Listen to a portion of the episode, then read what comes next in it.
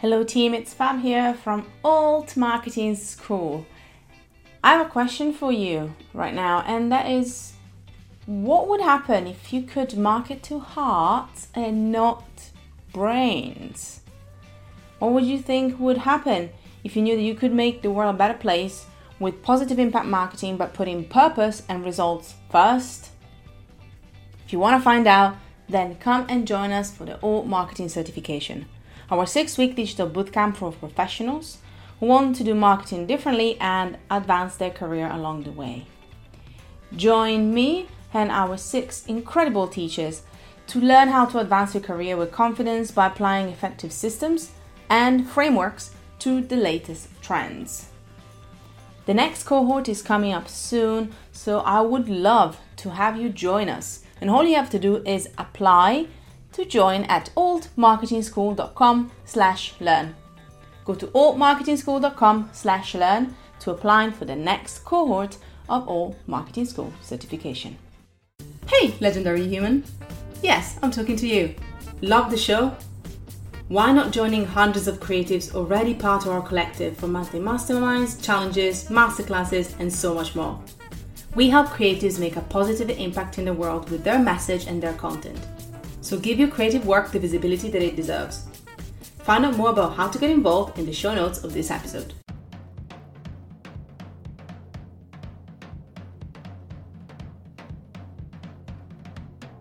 in those early days when it's just that hard graft and getting out there and sometimes actually not always being that strategic but just getting on with it and having less meetings and just doing, doing more yeah. like i think there's something really brilliant about that Hello, team. Hi, how are you? Fab here from the HBC. I hope you had a wonderful week and I hope you enjoyed our pilot. Pilot was recorded a while ago, but I think it's still invaluable and I hope you enjoy listening to it and listening to the lovely Amy, who I adore. So, Amy, if you're listening, you're the best. Um, but yeah, we're back and we are back with the actual first episode, which I think deserves something like, you know, trumpets or any sort of celebratory music in any way, shape, or form, like literally now. Uh, but yeah.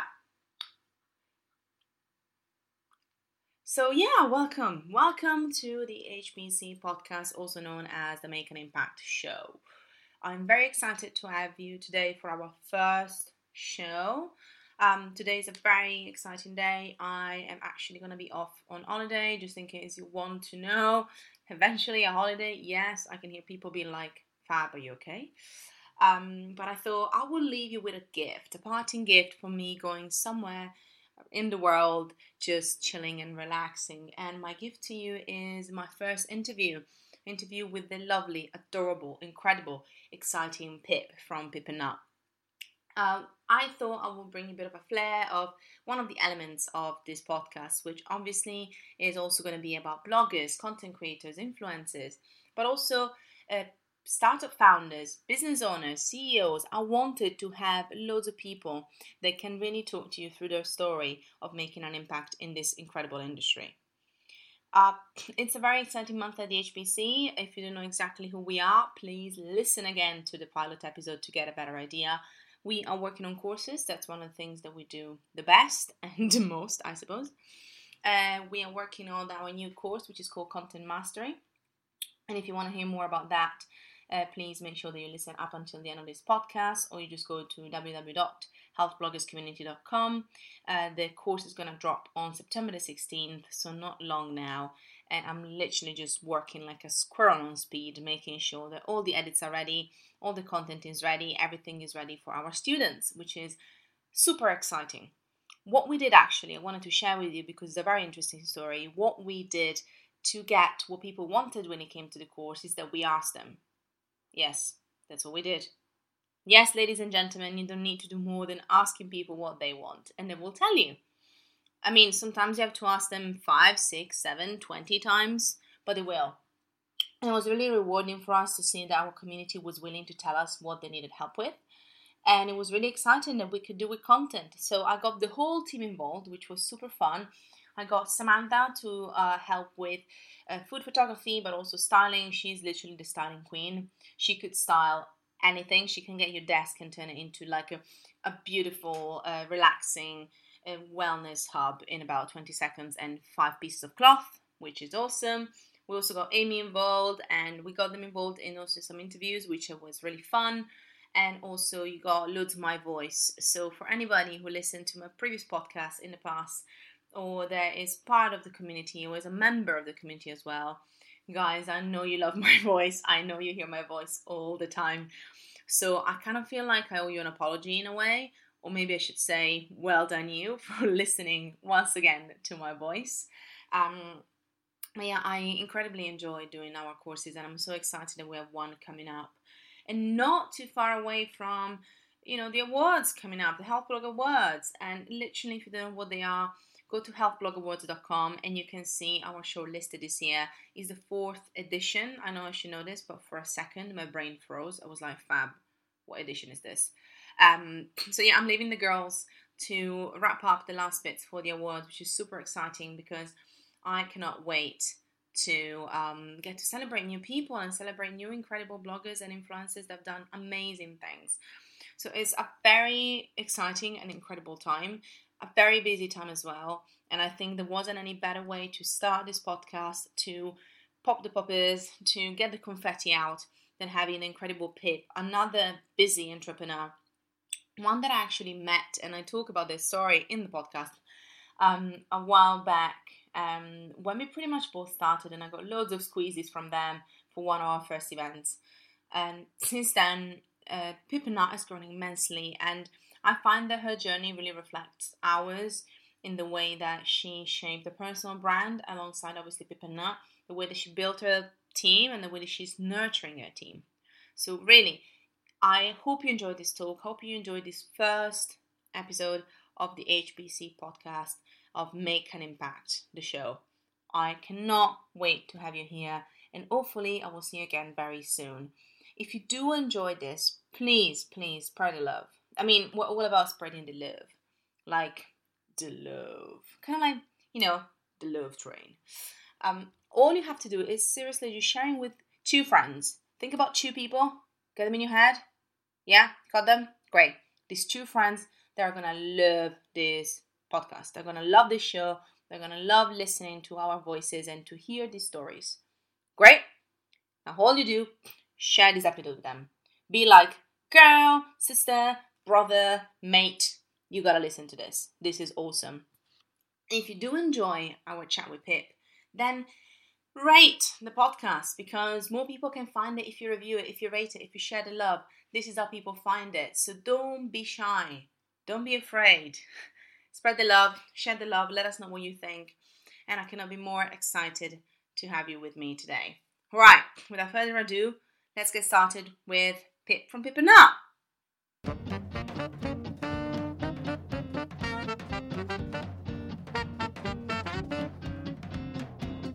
Basically, what's happening is uh, Instagram is hiding likes, which it they tried in Canada so they tried to do that in Canada last year, or actually beginning of this year. Again, it escaped me when it was, but I think it was the beginning of this year because I wrote an article about it, just to test it. Mm. And then it's funny, I was reading um, an Instagram post from a lady who owns a couple of companies that you might know as well. Uh, and she was mentioning um, that, you know, it's like, because Instagram labeled it as mental health to support people's mental health to it was like okay what, to stop them from feeling like they're being you know self-worth and stuff like that right but then it was like well she was a bit like well realistically speaking instagram does it because of Instagram is a business, so whether you like it or not, there might be a slight interest into that. But it's also she, she again, it's a controversial thing in, in itself. But she said also so that you can buy more like you can buy you know more ads, buy more, so you can yeah. see more by people because they want obviously people to be more on Instagram. So it's a bit of a murky mm. reasoning. You don't know why they did it, I was like, well, it doesn't matter. I mean, if they do that for business, I'm not surprised because realistically speaking, they're a business and they want to grow. But just the fact that it could get in, yeah, it's going to be an interesting game changer. Yeah. I think for people just. Yeah, you're right. Yeah, I see what you're saying. Which is almost like it's no longer just an open platform. They can they are manipulating it a little bit. Exactly. Is that what you mean? But yeah. but then um, but then again on my end I was like, well, if it just makes people feel a bit better and less anxious every single time they look at their posts, because obviously the people that we work and help most are the influencers. Yeah, yeah. Even more than the brands. Even if, funnily enough, the brands are as worried. I don't know. Again, maybe you can also tell me. Not necessarily the worry, but you know, we're conscious about the likes, mm. and sometimes you're like. So you know, some people were saying that when they trialed it, they want to see the reaction also obviously of the users. Mm-hmm. People were more one, caring about what they were posting rather than you know how many likes they got, yeah. and that kind of that, that dipped. So tested in two countries already, so I'm sensing it probably will happen soon. Wow. Then they keep on rolling it. I think they test it and then they reinstate them just to kind of like yeah. show that it's just a trial, just yeah. to see obviously how different markets respond to it. And I can see that happening next year. I still don't get why it would stop someone's self worth from. Do you so mean that they won't have any likes? You can't see it at all? You or? can see them for yourself, which is kind of what I'm a bit confused about. From what I mean, you can see your own likes, but I think it's more like I see what you're younger. I think younger generations potentially. Uh, so they won't be able to externally show how many likes their pictures have got. Okay, I can understand that. They compare kind of like their worth with other people and kind yeah. of be like, because again, we're a bit older. I mean, we're still young, mm. youthful, but we're a bit older necessarily than like 15, 16 yeah, year olds. Yeah, yeah. And I think they a lot of pressure. Spend so much. I mean, realistically speaking, they probably spend so much time on it. Mm. Just kind of like you know doing a selfie and seeing how many people. Because that's the thing. You might know how many people you have had likes for, but you don't know how many your friends. Yeah, so it's kind of the comparison. I think yeah, is the bigger issue. Compare and despair. Uh, but I'm interested in seeing what kind of what it means for both brands and influencers you know, kind of like how is really that going to play out? Yeah, yeah, yeah. I wonder if it, yeah, God. Yeah, I mean, I guess it's somewhere, yeah, to some extent, why does it have to be on there? It doesn't need to be on there as a brand. I guess. Right? It's more, it, it's, it is more for yourself to know whether or not things are engaging rather than externally. It doesn't really matter if other people see. But then it is a bit like, presumably there's a bit of a crowd element to likes and things like that. Yeah, I kind of wonder, like, because um, I was talking to somebody was talking about followers, and that's still a different metric, but still is a metric that obviously can have a bit of an impact. And I was wondering what, because you've done, you know, you have had pitching with people, investors, and stuff. So you talked also like to bigger players. Mm. Just out of curiosity, does it? I know it sounds a silly question, but I've never done that. So does it ever ever come up in terms like, of the social media presence like you know it's like oh how many people have you got here? or how much of an audience have you got in these accounts? Is it really such an important thing that kind of when it comes to those kind of conversations? Or is it more like a generic like what's your audience and how is engaged? Um, yes it, it comes up a lot and it is a quite a valuable thing um, so especially we've got a younger more millennial audience yeah. at Pip and Nut so it is something that we um, do talk about when we're talking to investors and things like that. We'll talk about you know, how many followers we have across our platforms and what's the engagement level on those platforms, how much they're growing, what's our reach, um, and it's it is actually really important. We pay a lot of attention to it, um, and they pay a lot of attention to it because also I guess it is for our for the generation that we're really reaching. It's so important. It's such an important channel to show that we as a brand have high levels of engagement and can demonstrate that to investors quite tangibly. Yeah.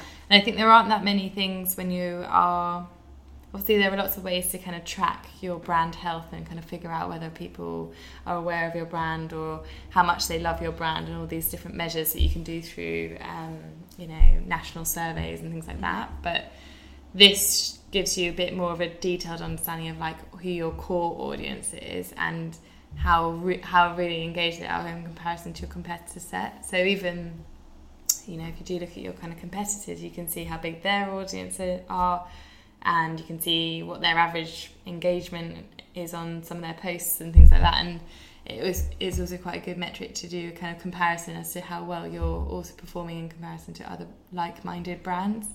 So yeah, it's really valuable and important, and um, I think will con- will continue to be um, so with investors or people that are involved in the business more broadly. I like the fact that you said that there's a level of obviously how many people you've got, but also how engaged they are. Because that's but, always that yeah. kind of things like if you're not talking to your potential customers, you're talking to bots or you're talking to mm. actual ghosts.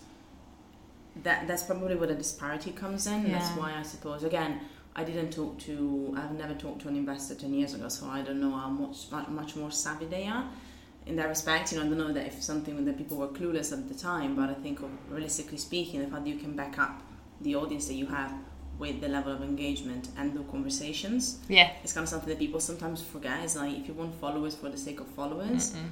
it's just not going to be beneficial yeah. anyway. And I think, um, you, like like you just said, the quality of the conversations and the way that they're reacting. We were having a, com- a conversation about competitions, you know, mm-hmm. so like a great way to drive engagement in terms of people commenting and tagging friends, but it's not. Competitions are fine and you can use them, and I think they're they they should be something that you can play around with, but they actually don't show true like engagement in something. They will get people excited to win it, but they won't necessarily someone unprompted saying, "Oh, I love this product; it is so addictive." That is almost like even better quality because yeah. it's so not. You know, we haven't even asked as a brand for someone to say that, but they felt the need to comment on something. So, um, but I do think engagement. But it, the thing that we find is about trying to give um, a benchmark because I think investors and yeah. they just don't really know what good looks like, um, and and to also try and educate around what an engagement is versus why follows isn't any relevant. So it is relevant, but isn't so relevant anymore, and particularly pertinent, I think, with um, influencers as well. Even looking at, you know, actually sometimes it's better to have people who are much more organically interested in your brand that, that yeah. you work with closely and are and that um, smaller followers. It's just more relevant and actually more believable, more authentic, and all these things that play into it. Um, so yeah, I do think there's a bit there's a bit of um, people tend to just look at how many followers you have, but if you can go a bit deeper and talk a bit more about um, what that actually means for the actual interaction you have with people that love your brand, then you kind of have to unpack it a bit more. Um, I have a question about um, kind of like not the team structure study, but like your input in different areas. Mm. Mainly because as um, well, as we said a few times when we met, or when I meet Tom uh, as well, when I run into Tom, who is it still sales? Yeah, he's um, runs all our grocery business, all our supermarkets. yeah, people probably don't know, but um, I met Tom and Pip when you were just I think two of just you maybe one intern. Yeah, yeah, yeah. So that's why I keep talking about Tom because I see him a lot of the times and I keep changing my hair and every so often he remembers because now he's scared of me. Bless him. But um, I remember that it was again the two of you, and you gave us some uh, squeezes for an event. Yes, one of the first events. That's as far as we go. Yeah, I remember that and again, you were pretty much it was doing a lot more sales. I remember you were doing a lot more everything, yeah. especially the marketing. And this is the reason why I'm asking because most companies, brands, especially startups mm. that in this kind of sphere just gonna keep on popping, they start from one person or maybe two yeah. people, and uh, then it's kind of like having you know hiring people or finding new people that can support your team. You've been growing mm. quite organically, at least from what I know, like the number of people that you've had and yeah. people that support you and I'm kind of wondering the balance between them doing their thing, obviously, mm-hmm. but also you wanted to give your input. Is like there's a level of trust, obviously, mm-hmm. but also there's that thing about you. You know, uh, personal brand is something that I think you are very aware of. Because yeah, otherwise, yeah. it wouldn't be at the front of the brand so much. we understand how impactful mm. it is. Mm.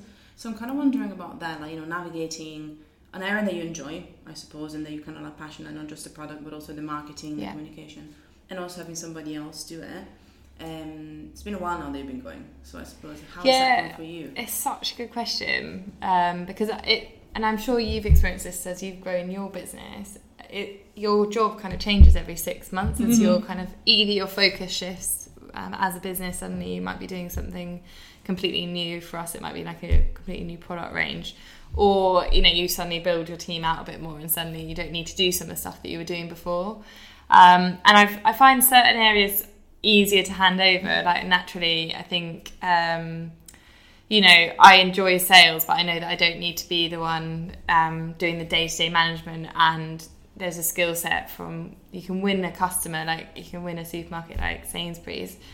But it's so different to like stay with them for the long term and like how you grow that customer is like a completely different kind of skill set, much more data driven. Um, you know, you have to be a brilliant kind of account manager and, and and for me like you know it's not an area that I'm so skilled at. And I think that those areas you start to be like kind of okay and you can can move them quite quickly as you yeah. bring in new people. Other areas um, like marketing is so much more challenging where you know you still have a real opinion as to what the look and feel of the products look like and your positioning what marketing you're going to say. Even i sometimes get a bit like um, you know over controlling on say a social media post when you but in my mind i'm like i shouldn't be worrying about this this is not a big deal like, i should be thinking about the bigger picture but i can still go right down to like um, a the wrong pantone on a social media post and it will really like get me and i can't not say. But I think there are as your team grows and you kind of build out more people, and if we just use marketing, because that's probably the biggest challenge I think for founders and product and innovation as well. But it, it, you have to almost work really collaboratively and kind of be open and upfront about the fact that you'll be involved in certain areas and slowly try to loosen the reins over time. And and that therefore requires to find the the right person who will be okay with that and won't hold it want to hold everything but but want your opinion or be open to hearing what you have to say but I think for instance we've just um, brought on a head of marketing called Jack and she started at the start of the year. And what's interesting is that actually she's got totally loads of knowledge and experience that I genuinely don't I genuinely don't know anything about. So we're doing like I mentioned a campaign in September and we're investing a bit more than we have ever done before and that requires a much better understanding as like how how to spend that money. Like almost it's easier when you don't really have very much because you just know that there's a limited amount that you can do but as soon as and our budgets by the way are not big but as soon as they get a bit more that actually you don't want to you want to make sure you're investing it well um, suddenly actually it's hard it's actually quite a hard job. Budgets that are smaller easier in my opinion because you almost are like you're like, right, we'll just focus on this one thing and do that really well.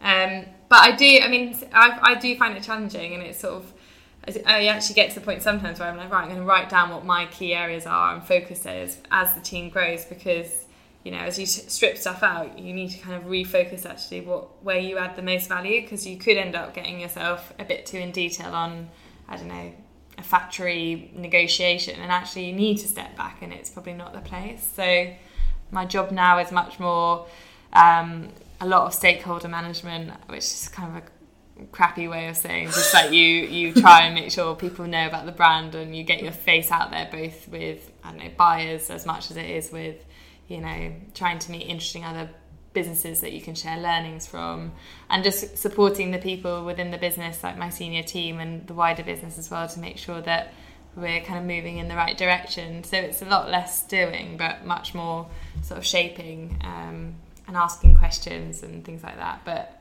yeah, I mean, it's one of those things you'll have to ask my team and be like, is she a complete control freak? Because I'm, I'm feeling like I'm super in. relaxed, but maybe everyone's like, she just can't get a step away. She's a nightmare. Hopefully not. I'm just kind of coming in. Yeah. But you know what? I do get that. It's like, um, the how can you manage a team, especially when you get a team, if you keep on doing, if mm. you do everything, if you kind of hold them by their hands at all times. Yeah. And I think it kind of comes to another question, which is still, and um, I think this is a stickier one, and I explain why. When we both started again, pretty much roughly the same time, mm. so we got a bit back infancy of the industry as well. Yes. In my opinion, also a lot of people that maybe didn't want to get into it as much. So really, and also the the blurred lines about interns or people they kind of work experience were yeah. very blurred overall, not just in our industry. Yeah, totally. So I find that even when you want somebody with experience, it was harder because if they were coming from another industry, probably they wouldn't want to jump in at first. I found yeah. which is harder. Realistically speaking, there were less people wanting and willing to do the jobs.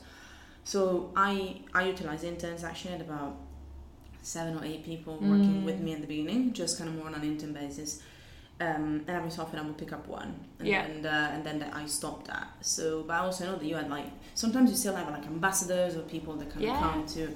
So I'm kind of wondering your learnings, and if you first of all if you agree with me in the way that now first of all you see a lot more skilled people or people that come from other industries jumping in yeah. and bringing a bit of fresh air, and also I personally don't have interns in that way unless it's something of a case of getting somebody that can just shadow and help with various things and they can learn a lot. Yeah. But if I'm hiring somebody, I kind of want to buy into the experience as well. Yeah, yeah. I don't know if you agree, and kind of what your journey was when it comes to this as well. Yeah, so um, very similar to you, which in the early days we had normally at any one time a couple of interns supporting us, normally within marketing. Um, but we've also had like field sales as well, doing kind of like um, on the streets hustling. Um, and actually, I, and firstly, I, am a big believer that personally that interns should should be paid. So um, and I think there's a lot of kind of mis mismanagement there in that sense. And I think if you're even if even if you know you're not necessarily paying them as as much as you'd like, but I think it's still important to pay that pay for someone's time and investment. And I think you're right though, the sorts of work that they'll be doing versus when you're fully employing someone, your expectations are much higher, but also you're requiring an element of being able to be a bit more autonomous and actually not so reliant on necessarily you to be so directional. Um, it is sort of later down the line we have had more experience and brought that into the business, but do you think there's just something to be said about like just people that are really hard workers? And I love we've um we've got three people in the business and we were 15 so not big but three people that have been interns have now um, become full-time employees and now kind of moving and growing within the business and i personally think that it's a great way if you you get a sense check for you know how much they love the brand how hard they're going to work and actually, if they're smart and hungry, they can normally learn what they need to know from a kind of um, yeah through a network of people and just learn by doing. And I also think, particularly from my own perspective, you know, I didn't know what I was doing at all, and it, I do think it's just sort of testament to which like you can just figure it out if you are smart enough to do it, to do it. Um, that said, at some point there does get a point where the business brand is growing and you know like i said if budgets get a bit bigger and suddenly you need to be able to make sure that you've got a little bit more protection and, and a bit more experience in order to take the brand to the next level. And that's where some more experience we've brought in sort of senior roles within the business now. But in those early days when it is just about hard graft and getting out there and sometimes actually not always being that strategic but just getting on with it and having less meetings and just doing, doing more yeah. like i think there's something really brilliant about that I think now we probably do do a lot more like consulting the whole team, or we do a little bit more like you know let's think about this a bit more carefully, strategically. What's this mean for the future? But I think in the first couple of years, it was just like just crack on and do it. Um, and it worked, but I think that when you're really early stage, you kind of need to be testing out lots of different things and not be necessarily spending all your time reporting on everything and things like that because you're too small. I also find that, and I like what you said actually, and it made me think about another point, which probably might have been a bit misleading when I said it at first. I think it was also a mentality thing when it came to like the less experienced people and in the way that you kind of had needed help, which is, as you yeah. say, part of the business. So you would get somebody in that you kind of already knew that probably wouldn't be able to stay because of just, yeah. you know, everything was so agile and things were moving so fast. And I find that for me, the difference actually, I'm saying this because she might be listening. Amy works for us and she's our marketing and editorial. Mm. Uh, and she started as an intern for God knows how long, bless her. and you know, she started to say, like, we paid her what we could and we just trying to do it how many days as I can just to get her in. But I already had the conversation with her and I was like, I'm happy to give you the experience, but just for you to know in this, but right now, if it goes well, I will need you on board because yeah. I've had so many people that come and go, and I think it's also part of respecting yourself and your brand at some point to be like, where do we want to be? Is there time for us to just get people to have experience yeah. and do that, or is it time for us to just the good people that we think we're gonna keep? Also, because it gives them that's what at least also Amy mentioned to me, just and Samantha actually before her, who works in events for us. Samantha mentioned that just knowing that there was a position that could potentially come afterwards, yeah, yeah, which it did, mm. just makes them feel more committed. Yeah. And it's on a conversation if they're not interested in that, they're like, no, I just want to do a bit of this and maybe yes, but most likely no. You're like, yeah. cool. Yeah. It's yeah. fine for us, but I think it comes to me at least. It came with, as you say, those years. We're just figuring it out, getting as many people coming and going just to try and get things going. Yeah. And then after a bit, be like, actually, what is the best thing for me and for them? Yeah. Yeah. Totally. And I think um, if you do take on people, and if you, you know, in the first few years, we had quite a young team and nothing wrong with that, but quite a young, inexperienced team, probably more to the point, which was brilliant. And I think there's always that thing of having really upfront conversations, like you having a conversation with your intern to say there's there is is there is a role here, or actually we don't have a role at the end of this, but just so you're aware, you're going to get loads of experience. I think as long as you're really clear with what is happening with people, they can then make the decision as to whether or not they're happy with the kind of parameters that you're setting in the same way that as you then bring in more senior people, like having quite open conversations about what this means for the existing people who have been there since day one. Um, you know, you just got to be open and transparent. And I think most people are aware that as the business grows, the needs and demands of the business also shifts. And yeah. um, that's sort of what's exciting about it, but it can sometimes feel a bit chaotic. Um, it's kind of an interesting thing though, because again, the reason why I know that you understand a lot of it is because right now the industry is is first of all is so varied like health and wellness mm. kind of mm. fits into so many things like you're a food brand realistically speaking but yeah. there's the health edge you know what i mean it's just that the wellness and well-being is tied with sustainability as well so yeah. there's so many conversation going on and that's why it's a more mature business uh, sorry industry even if it's really young still yeah and i found that we started when it, everything was very infant yes and you kind of had to like stand your ground a lot to explain to people that you know that this is something that has a fresher faces as well. Yeah. I think there was yeah. a lot of misconception about it, and you know what was considered healthy or natural mm. or simple, realistically speaking, was potentially other than nut butter companies or even like the you know the supermarket's own nut butter. I'm yeah, just you as an example, which wasn't at all. Mm. You know what mm. you would expect anyway. Yeah. Um, and I think a lot of people think, and that's kind of another question for you as well obviously not to sing your praises, but kind of to sing your praises. I told you you were also in the book as an example, but it's like you were one of the first, and obviously mm. that gives you leverage. Yeah. But also want people to understand again, giving you a bit of praise there, but it's that's not going to be what makes it. Yeah. It's like okay, I'm the first, therefore I'm going to be always at the top, yeah. no matter what. And I think that's something that people might. I'm not saying that everybody will think that, but some people might be like, oh yeah, Pip and has been going for so long. They were some of the first. They were yeah. the first getting into Sainsbury's as a different kind of nut butter that makes makes things easier to be mm. on top of people's head. I don't think it does.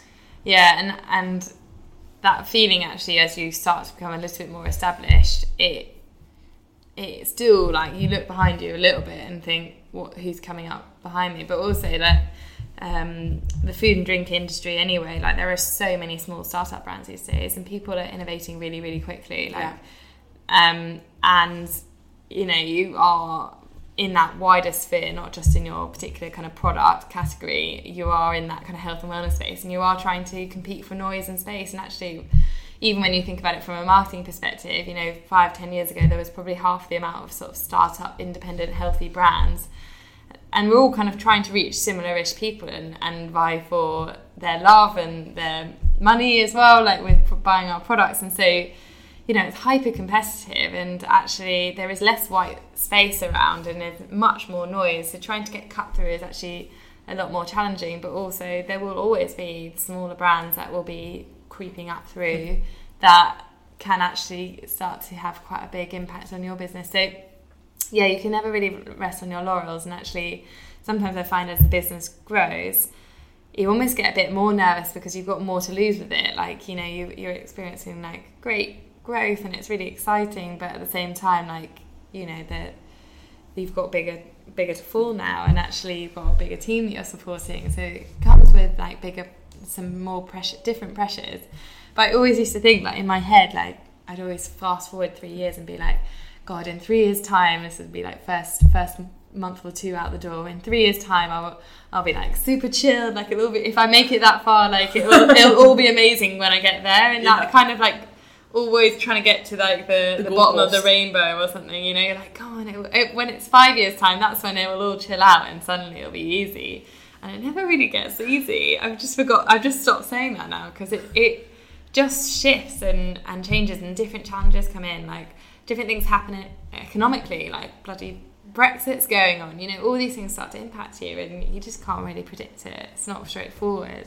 So I guess as I, as I think about saying as you're going along, kind of checking in with yourself and saying, because I think it's just you you were chasing a feeling. You're chasing the feeling of feeling more chilled or having more time or just yes. So it's like well, if you're chasing it, hoping that the external environment yeah. around you is going to change for that, it's not going to do that. It's never going to happen. So it's kind of you have to actually be strict with yourself with creating some boundaries. Such a good point. Yeah. You know, because you are the only person that can change that. You can yeah. feel more chilled and literally have, you know, a hundred people around you trying to call and get your attention. You just say after seven o'clock, doesn't matter, I'm not going to respond to yeah. anything, is your problem. Yeah. And I definitely think, you know, in the first, um, when it first started out, we were pedaling and I don't think I really stopped. I just, just carried on going and just kind of, there was no um, off button. And now I just can't do that anymore. And you almost just have to claw back a bit of your life, really, because it's not sustainable. And it doesn't mean that you're not committed and you don't care, because you fundamentally do. But you just know that it's not good for you more than anything else. And yeah. actually like you it, it's really exhausting. And i think there are points where you know you almost hit that burnout point and you almost you have to be quite um, conscious to rein it back in. And you know that someone will always try and shove a meeting in at like 8.30 or 8 a.m in the morning. I do it sometimes or creep it in at like 7 7.30 when you're trying to get home. And even if it feels like important you want to do it it's, it is sometimes better just to just say no I'll just push it back a week and what who cares? Like doesn't some things don't matter as much as your kind of own sense of like health which yeah it's ironic when you work in a food brand that's all about healthy lifestyles. But that's the thing I think we are the ones that we kind of a lot of the time I'm talking about us as just like because I know I, I created something myself so yeah. I do a similar thing. We put ourselves last we put everything else before us, our customers, our clients, the people, the team, mm. because we do. Because you know, I think if you want to create something to make a bigger impact in other people's life and to make them happier, you tend to be quite a giver anyway. Yeah. Realistically, you tend to be altruistic and empaths, givers.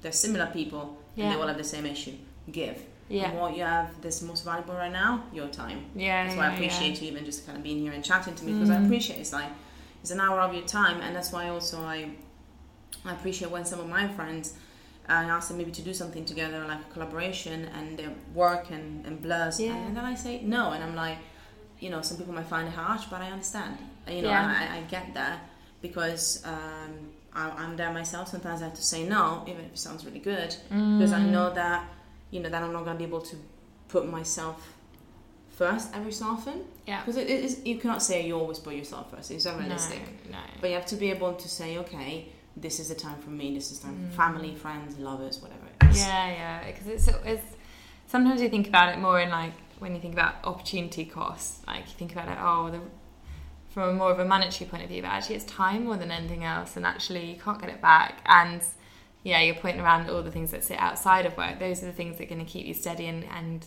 level headed so that when you're actually in the business, you have the energy to give back to other people and sometimes it's actually quite nice just being alone. Like i find that you know like it's so crazy constantly meetings and seeing people running around london and it's super exciting. But then and then you might then go to like your friend's house straight after work and then you're like running from here there and everywhere. And actually sometimes it's more about just like literally just doing nothing and kind of sitting and being by yourself.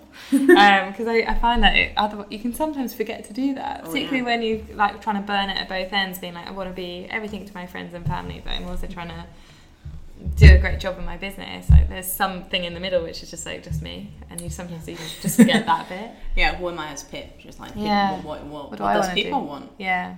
I Actually, I have a question on that on time, just because I think some people don't realize, and just because probably in the last six months I jumped more into being a personal brand I've always been with the consulting and stuff, yeah. but also as the face of the HBC, and magically, literally, all opportunities appeared, which I know that you've had a lot as well. Like, you go and talk there, and go and run yeah. this thing, and go and. And people think because they see that and it looks all great opportunities, as you say, the ones that sometimes don't want to say no to, and you say you know they cost your time. So because you've been doing this for a bit longer than me, and as you say, it's almost part of your job now, mm. literally being there in front. Can you just unveil and actually clarify for everybody that it is actually a lot, a lot of time. Because yeah. I, I, don't think people still understand that. I don't know if you know what I mean. I like, yeah. it's all well and good. Oh yeah, you go and do a podcast. Oh yeah, you go and do an mm. interview. Or you do a panel. It's all cool. You are.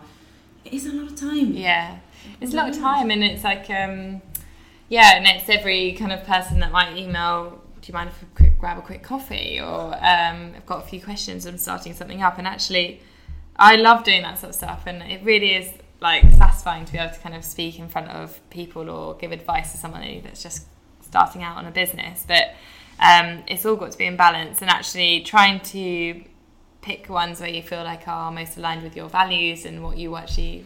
So you know, for me, I care about female entrepreneurship. So probably those those are the things that I'll probably more prioritize over some other things. Um, so I think if you're a little bit more structured, and I'm not perfect at this, but structured about like what you what kind of messages you want to get across, you can start to cut down some of the things which are um, less aligned to what your ultimate goals are. To because um, you can't do everything, you can't be everything for everyone. Um, and yeah, they, you know, every talk you do in the evening, you know, it'll take at least three, four hours out of your evening day, um, and then you run to work the next day, so you haven't had that switch off. So Um, but I do really enjoy them. They are. I sometimes find like a talk. If I've had like a week which has been a bit full on, like maybe some things haven't really necessarily gone my way, and feeling a bit low. Actually, sometimes like a talk where you sit on a stage and you can say like, I know what I'm talking about, and yeah, things are going pretty well. You might say some of the bad things too, but generally, like, it actually can give you quite a lot back as well. And there's something quite exciting about suddenly from being totally inexperienced in that in this industry and being the one in the audience to suddenly find yourself like on a panel with other people that you really respect as well. Is that that does give you a bit of an adrenaline rush which i think is is quite addictive as well. Yeah. and, I, and i really enjoy them i really do. So it's definitely not to say that i'm ungrateful in that sense but yeah but you could do so many of them. So you then need to just filter a little just bit. just finding the balance i think is just kind of like saying that as in there will be a time where you'll say yes to everything and then as you say there will be a time when you kind of like pick your battles. And I think I like the fact that you said about just trying to find the right message so that you can kind of be as in line with it. And also find, I tend to find, um, I tend to say yes now to the opportunities that I also think I can bring more value to. Yeah.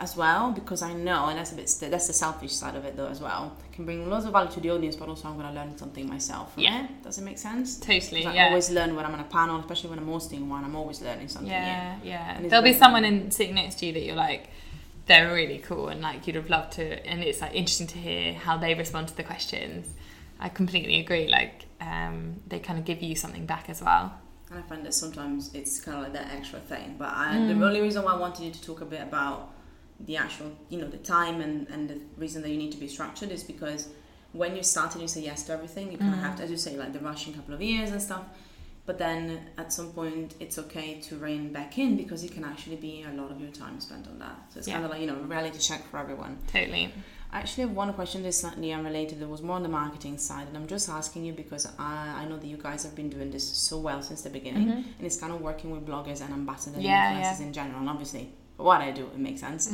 because a lot of them listen as well and i just find um, obviously it's it's something that has grown, but also I find that you've always done it in a quite natural way. Yeah.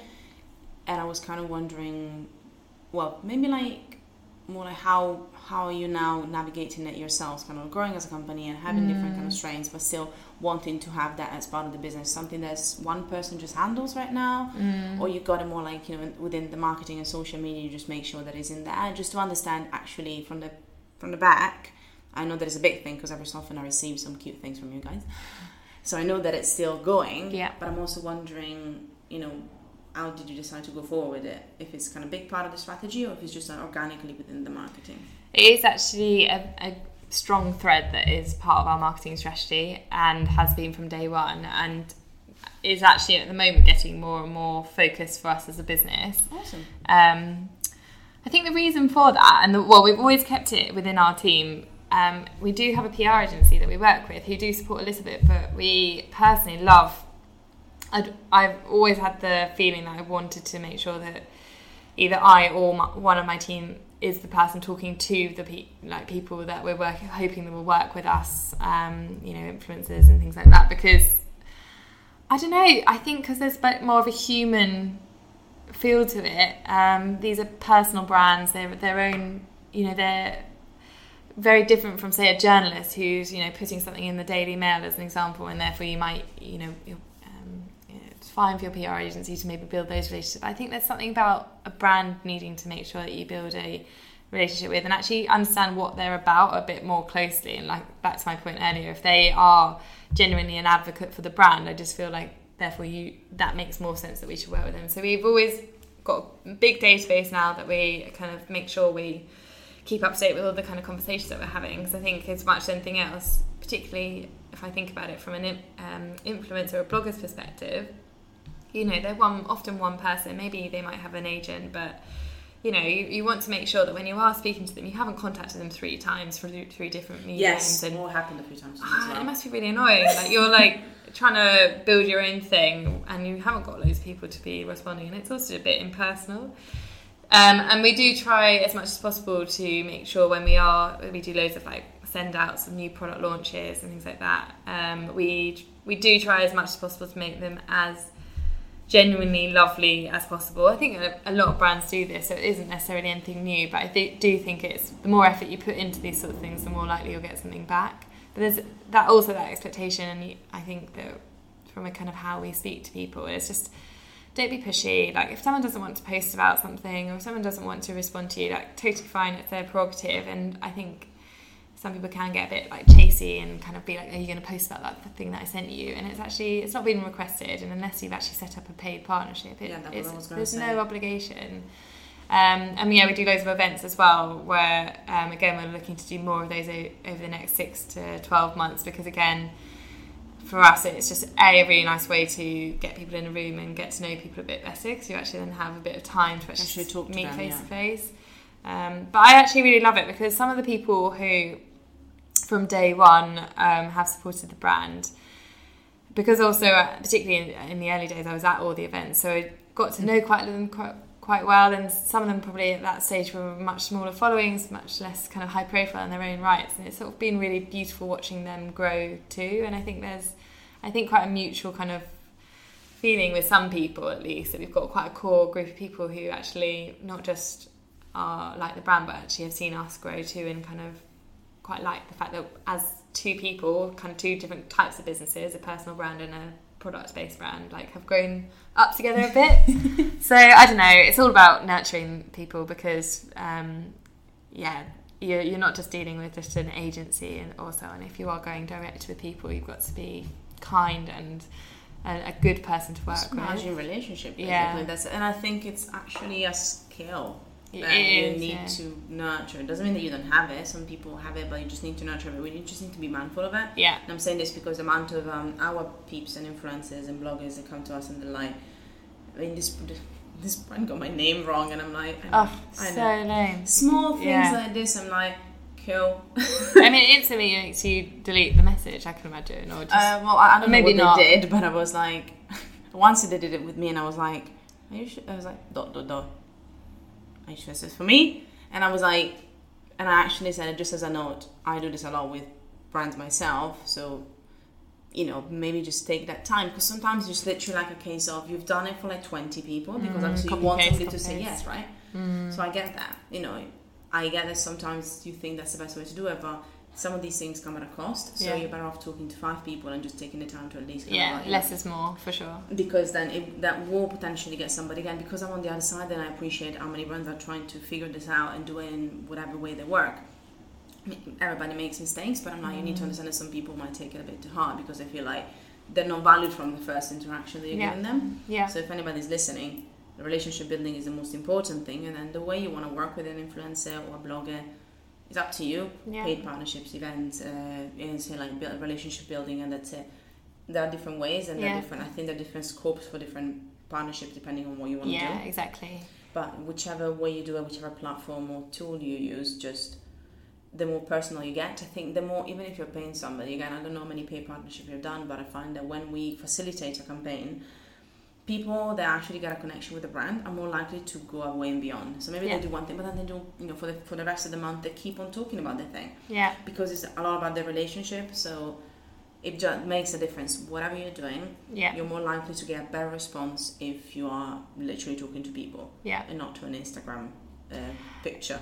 yeah. And that's the thing. It's it- it's like what I say, which is you you need to, you know, if you have has a relationship with say a, a fairly good, like kind of high profile influencer, and from day one, you need to make sure that that history passes. If someone else has come into the team that's new, that's now managing influencer marketing, um, you need to give them the background because there's nothing worse as well than someone who actually has quite a good level of engagement with the brand and maybe knows some members of the team and stuff and has been to five of our different events suddenly get a new person come in and know nothing about the history that was in, in the relationship. And so you know like uh, sometimes like where I think personally actually I can actually add value because some some of these people we've worked with really closely from day one it's nice to say like oh how's that book launch going? Yeah. if they if it's the last thing you spoke about you know six months ago. Um, so yeah I just think it, it, you put in you get you get out as much as you put in with this sort of thing. But it, for us you know word of mouth marketing is one of our I mean it's it's the best kind of marketing you can ever get. You get a lot of organic obviously naturally people talk about it but for us it's such a great um, channel for us to kind of en- encourage that which is why influencers are such an important part of our mix because they are there isn't, um, you know, you wouldn't work with someone that didn't like the brand, and if, if you are, um, and there's that, like, go back to my point, authenticity with it when they are talking about something that they like um, and recommending it to their fans. So yeah, it's, it's I think a really valuable tool for a particular brand like mine, which is so embedded in that health wellness space, which is got a huge community obviously online. That's true, exactly, and I think it's one of the ones that when it comes to the influencer has grown the fastest mm. because there's so many people that actually have a professional attachment to the industry. Also trying to kind of like become content creators, which I yes. think is interesting as well. Yeah, it's a yeah. bit of a murky one, which is good, by the way. Obviously, otherwise the HBC wouldn't be still here. Yeah, because there wasn't enough people actually wanting to be you know, creating content as much as um, obviously selling their products or being yeah. a PT. Now, I have the last question, which is my favorite one, because uh, I always get interesting answers, and that's the only one that everybody gets asked. And I didn't ask you to prepare it because I wanted to be genuine. But it's okay. easy, I promise. No pressure. You don't have to literally get Charlie. Oh, there it is. We got Charlie, by the way, the office office pup. Office, office pup was literally doing the little like sausage thing that I really like when people do that. It's really cute. It's kind of like sausaging down. He's adorable. Um, Anyways, we'll put up a, we'll put a picture of Charlie in the show notes just because. but um, the question is, if you could yeah. have brunch with anyone, dead or alive, mm. who would they be? Oh wow, that is such a good question. Um, Obviously, people nut toast or whatever. Yeah. God, the first person that sprung into my mind, which I feel like people probably say all the time, is David Attenborough. No, but somebody was saying somebody must say David Attenborough all the time, and nobody said it so far. So you're the I first think one. I'd, I think I'd sit with him. I think he's just so wise. I feel like I'd learn something from him. Um, but also, I just think he's just got such a relevant voice at the moment, and um, I think that's yeah, he's such a dude, isn't he? he doesn't get old. Well, he does get old, but he just seems to be so relevant all the time. You will get um, tea, I guess, for him, and yeah. Pip and Nut. Yeah, sounds like a good combo. I wonder if he eats it. sure, it's not quite our demographic. Listening. listening, David, let us know. Um, yeah, the first one, so I'll let you have David Attenborough. You're gonna Excellent. be great. Me and David. Thank you so much for being here today. Thank Thanks you. for having me. No worries. Thank you so much for listening to this episode of the Make an Impact Show. For more info on the HBC, head to our socials at hbloggers.com or go to our website, healthbloggerscommunity.com. Now get out there and be awesome.